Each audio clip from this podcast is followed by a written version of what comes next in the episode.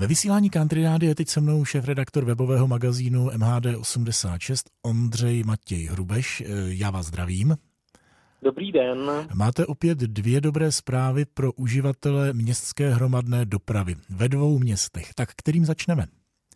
Tentokrát se podíváme do Liberce a do Plzně.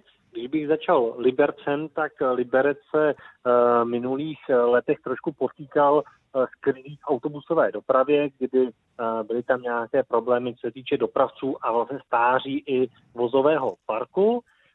Tehdy dopravní podnik v Liberci nakoupil i pár vyhrazených třeba autobusů z Německa a nyní zakoupil úplně nové autobusy, 10 kloubových vozů Solaris Urbino 18, které jezdí na zemní plyn a od tohoto týdne jsou nasazovány na linkách městské dopravy. Takže Liberčákům nezbývá než závidět. A to druhé město, co tam je zajímavého?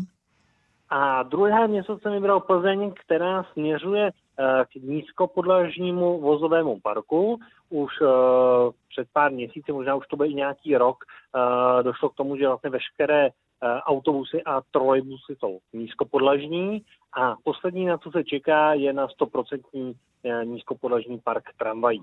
Tam se k tomu eh, město poměrně blíží, protože se chystá zařadit a nakoupit nové tramvaje a už dnes jezdí na linkách 1 a 2 pouze bezbariérové tramvaje a na lince 4 bývá asi čtyři nebo pět vysokopodlažních vozů, které jezdí v pracovní dny ale to je linka, která jezdí ve eh, tříminutovém intervalu, to znamená, eh, ten nízkopodlažní spoj zkrátka do 6 minut stejně přijede.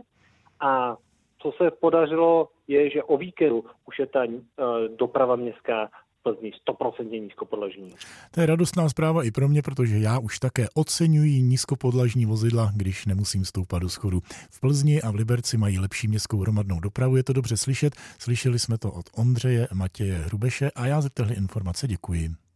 Já také děkuji a naslyšenou.